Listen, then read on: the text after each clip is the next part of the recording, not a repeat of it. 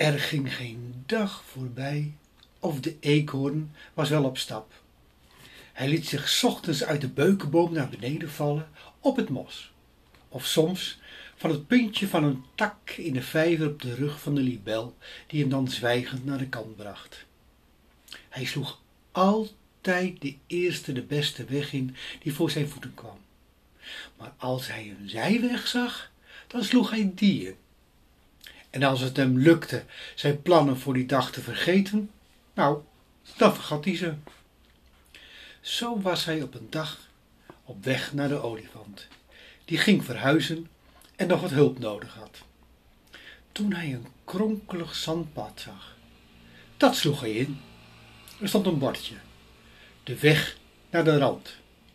Daar wil ik heen, dacht de eekhoorn. Maar tot zijn verdriet was al spoedig weer een zijweg die hij niet links kon laten liggen, hoe graag hij dat ook had gewild. Doodlopende weg stond er op een bordje, op de zijweg. Met grote tegenzin liep de eekhoorn langs deze weg, die al snel doodliep in een dik en doornig struikgewas. De eekhoorn haalde zijn huid open en worstelde langdurig met het struikgewas.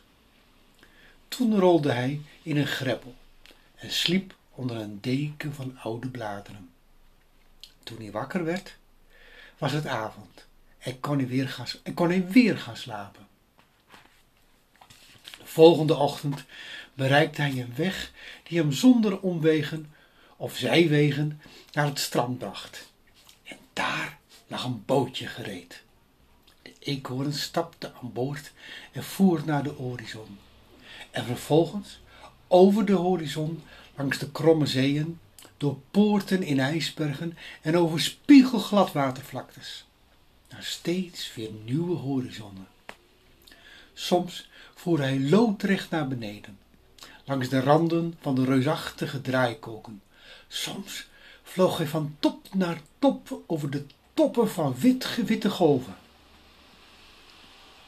De zon werd steeds groter en groter. Of misschien werd zij niet groter, maar kwam zij steeds dichterbij. Ten slotte werd de eekhoorn voor, door een golf op een kust geworpen, waar hij zijn avonturen beleefde. Zoveel en zo wonderbaarlijk dat hij nog weken over vertelde toen hij kort daarna weer thuis was gekomen. Tot de mier en de egel, twee vrienden van hem, er genoeg van kregen. En met hem dat ook zeiden. En, en, en overal daar, probeerde de eekhoorn nog. Genoeg, gilde de mier.